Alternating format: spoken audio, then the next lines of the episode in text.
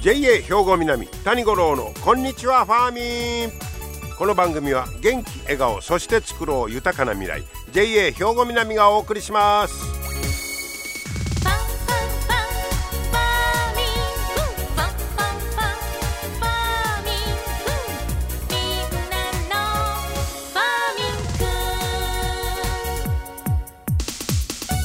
こんにちは谷五郎ですとうとうね12月も30日ということでえらいこっちゃね。もう皆さんお正月の準備はできてますか？どうでしょうね？明日が大晦日明後日はもう正月やね。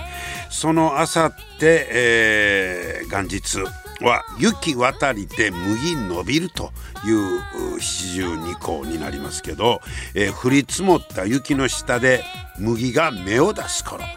もう年改まったらなんかこれから寒なりますけど気持ちは春やね。なんか新春いうぐらいからね。それにしましても今年もね1年間本当に皆さんお世話になりましてありがとうございました。お聞きいただきましてありがとうございました、えー、皆さんどんな1年でしたかね。もういろんなことがありましたけど、えー、まあ今年もなんとかあここまで来たかいう感じも強いんですけどもね。はいそんな、えー、まあ年末の慌ただしいひとときではありますが今日はねちょっとえー、この頃あの日本産のクラフトジンとかねえー、いうのがよう作られたりとかお酒の世界も広がってきてますがお酒飲む方には嬉しい、えー、ラム酒を日本で作ろういう話です。これね四国は愛媛県産のサトウキビで日本人の口に合うラム酒作りに挑むという、えー、天神村醸造所いうのが、えー、紹介されてました。で製品化にこぎつけたいうことですよ。ラム酒ね。で、えー、初めて製品化したのはホワイトラムに分類される、えー、もう華やかな香りがあって口当たりがすっきりしているラム酒なんだそうです。ラム酒を使ったカクテルといえば、えー、モヒートね僕はあの家でカクテル作りますからね最近生意気にも。でモヒートも一時作ってました。これラム酒にライムとちょっとシュガーシロップみたいな入れてほいであのミントね、えー、ぱ入れるやつですわ僕そのためにミントを家で植えたもん。はい、えー、それとかね XYXYZ いうの知ってます？あれもラム使うてでホワイトキュラソー入れてレモン入れてシェイクするんですよ。こう美味しいんですこれも。えー、で実はこの間ねあのカクテルでねあの世界一取ったあのサバイオマージュのバーテンダーの方がキューバの世界大会行ってでお土産にキューバのラム買うてきてくれたと。それ飲ましてもらいました。これはねホワイトと違ってあのねなんかねあのウイスキーみたいな色で飲みましたけど美味しかったわ。甘みのある、まあ、ブランデーに近いんかな。あこんなラムもあんねんストレートでクーッといったら合いますねんこれが。えー、えー、まあ、ラムにもいろいろあるみたいですけどこれはホワイトラムね。えー、で、え、独自のブランド名前が青原という紺碧の青いいうのと原っぱ書いてねでこれはね市販売りというより酒専門店とか商社なんかの卸専用に販売していくんだそうです。ほう国産ラムかすごいなあえー、でこちらサトウキビの糖蜜を使って試験醸造を始めて、え、今年の4月に、え、スピリッツの免許を取得して5月から、え、本醸造に乗り出したんだそうです。えーこの糖蜜に酵母を加えて発酵させた後蒸留するんだそうです。で1度の蒸留で7リットルぐらいの原液が取れる。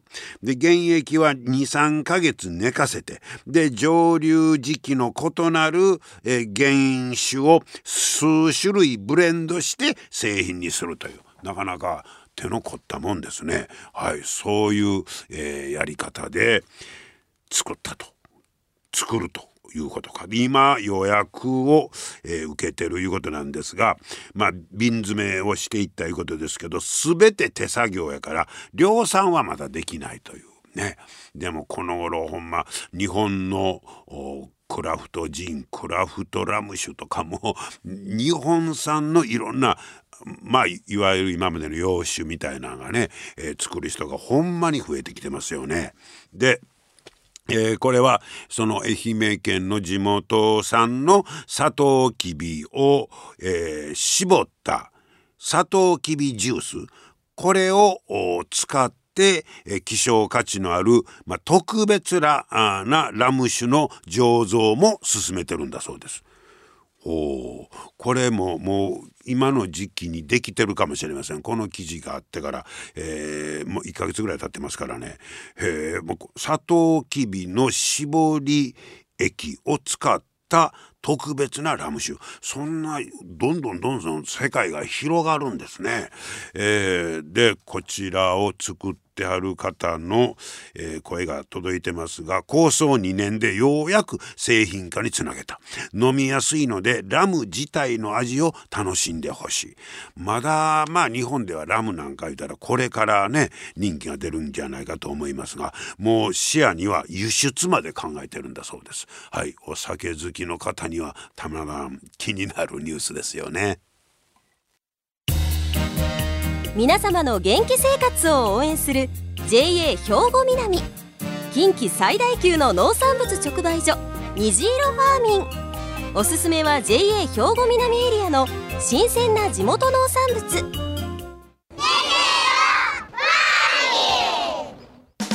JA 兵庫南は新鮮で安全な農産物の供給。人との触れ合いを大切に地域社会への貢献。人農業自然が共生できる地域社会づくりに取り組んでいきます。皆様の元気生活を応援する JA 兵庫南。JA 兵庫南谷五郎のこんにちはファーミン。さあ今日はですね新商品かぼちゃのジェラートをねちょっと紹介したいなと思うんですがファーミンショップ歓喜の運営協議会会長でもあります長谷川信弘さんにお話を伺ってまいりました。長谷川さんこんにちは、はい、こんにちは。今日はよろしくお願いいたします、はい、よろしくお願いします。えー、っと今日は、えー、長谷川さんはそのファーミンショップ歓喜の運営協議会会長を務めておられるということで、はい、えー、いろいろ、まあ、その会長の立場でお話を伺いたいと思うんですけど、はい、えー、っと以前もあのいろいろあの情報誌作ってる言うて紹介させてもらいましたよね。はい、はい。はい、えー、これがファーミンショップ換気、はい、えー、の、えー、換気情報。はい。あこれはい、えー、換気情報いうことで、はい、えー、これ A4 サイズの、えー、紙にぎっしり文字が詰まってますけど、はい、これはどんなペースで出てるんですか？2か月に一遍ずつ、はいあの出してるわけなんですそうですか。ずっと続いてるんですね。はいずっと続いてもうだいぶ長いこと続いてます。はい、ね、今までからねあの毎月出してたんですけどもやはりまあまあちょっと高齢化なってきて毎月言ったら大変になりますんで、はいはい、まああの2か月に一遍さしするようになったわけなんですけど。なるほど、はい、で発行責任者長谷川博信とこう書いてありますけど、はい、これ主なそのその月、えー、月の農作業の情報。はい。はい。はい、えー、こんなことを今はやりなさいと、はい、みたいなことですね。でこの寒気の、えー、生産者の数って何人ぐらいいてはるんですか？今で210名です。すごい数ですね。はいこれは他のエリアと比べてもかなり多い方ですね。多いですね。はい。はい、その210人の方にこの換気情報いうのは皆さんにはい配ってます。こえどなして配るんですか？印刷してもらって、カラー印刷して、あの店長さんにお願いしまして、えー、各ボックスに掘り込んでもらってる各自のボックスに掘り込んでもらってるボックスいうのがあるんですね。はいはい。ああそれ生産者さんがそれぞれ。はいあのー、ボックス。ボックス持ってる。メールボックスみたいな。メールボックスです。ああ、はい、そこ入れときゃ。はい。あそれはよろしいですね、はい、はい、あの生産者さんの反応なんかあります？まああのね、農作業今何するんか、はい、また来月何するんかということをやっぱり参考にしていただいて、非常にまあ喜んでいただいているということを聞きますんですけども、そしたらまあ言うたらベテランの方もおられますけどまだあの割と慣れてない方今月何をしたらええねやろいう方も結構おられるそうです。はい、はい、それは助かりますね、はい初めての人はね、非常に参考になるらしいですね。そりゃそうですわ、それで、はい。あの野菜だけなしに果樹もですからね、でまさにその、まあ、仕方の、で取れる、はい。野菜や果樹を中心にということですね、はい。そうです。イベント情報も載ってますしね、はいはいあの生産者の方のその数210人いうのはどうなんですか？あの増えつつあるのかへ減ってるのかどどれどんな感じですか？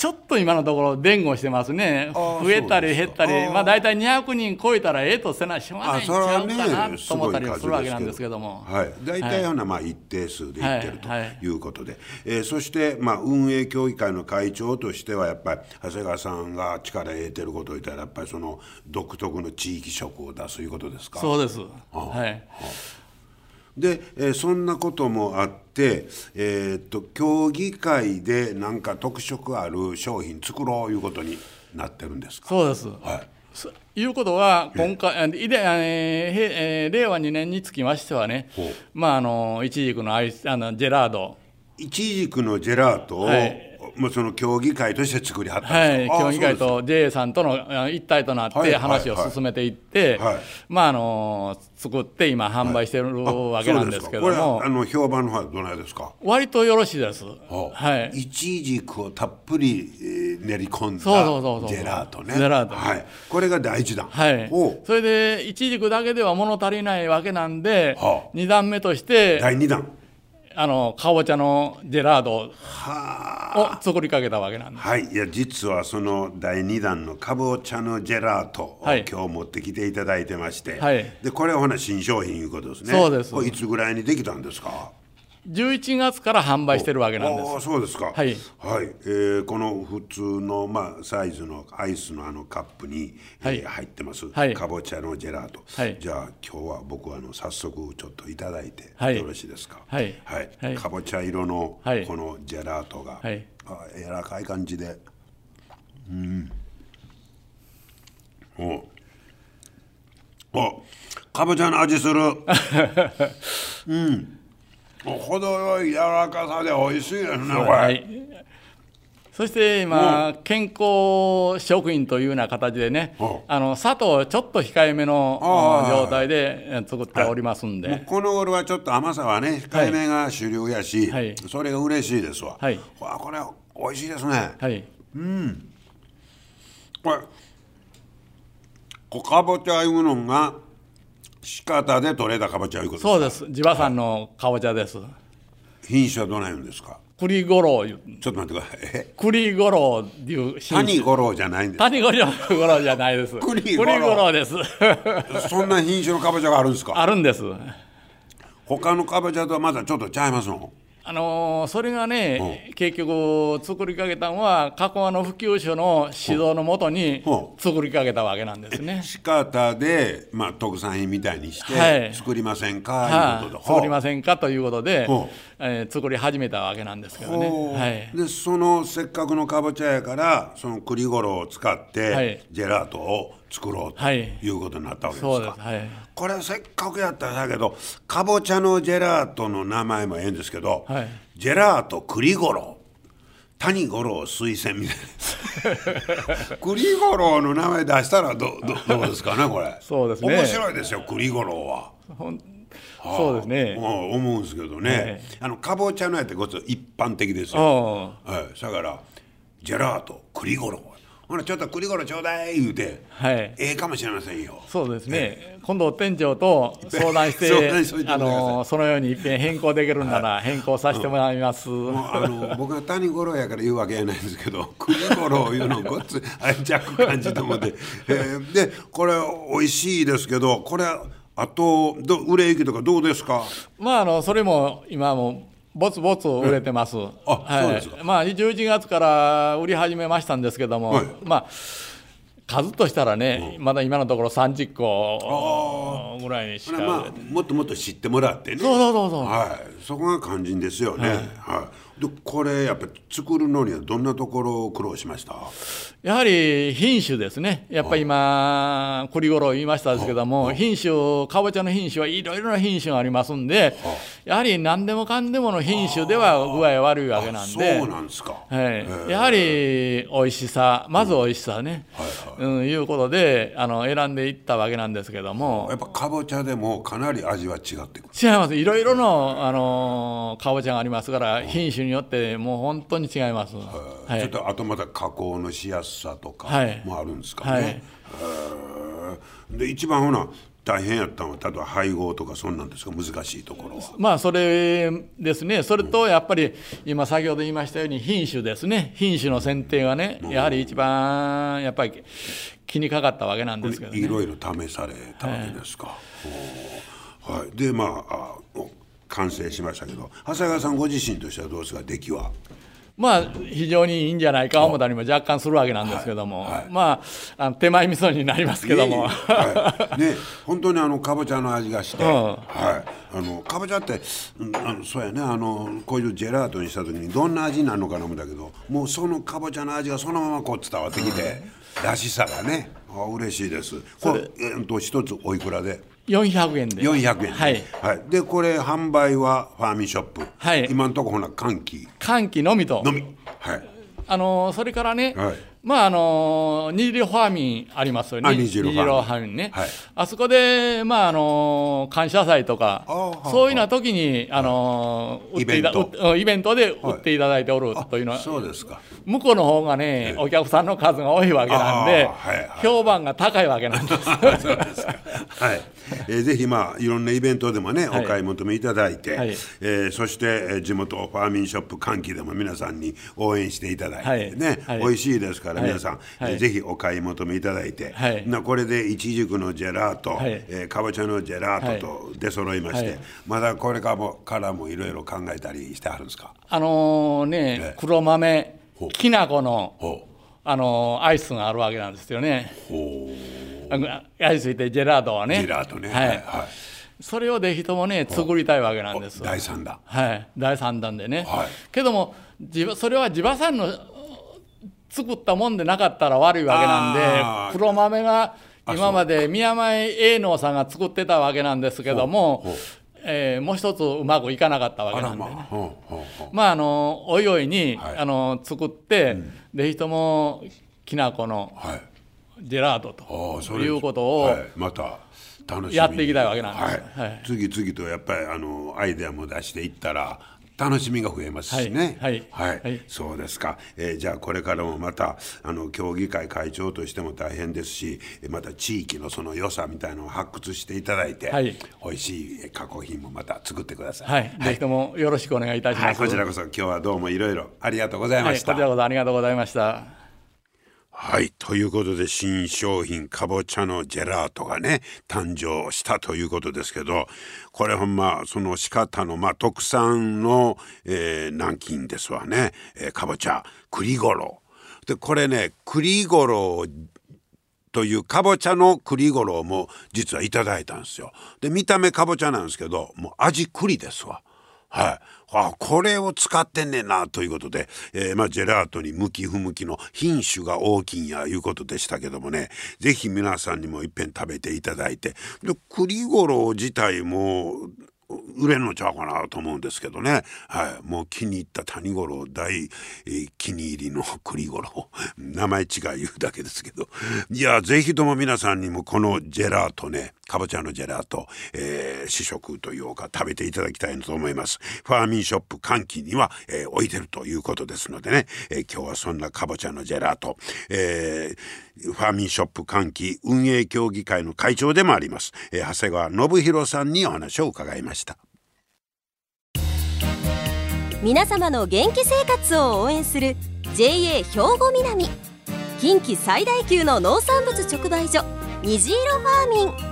おすすめは JA 兵庫南エリアの新鮮な地元農産物。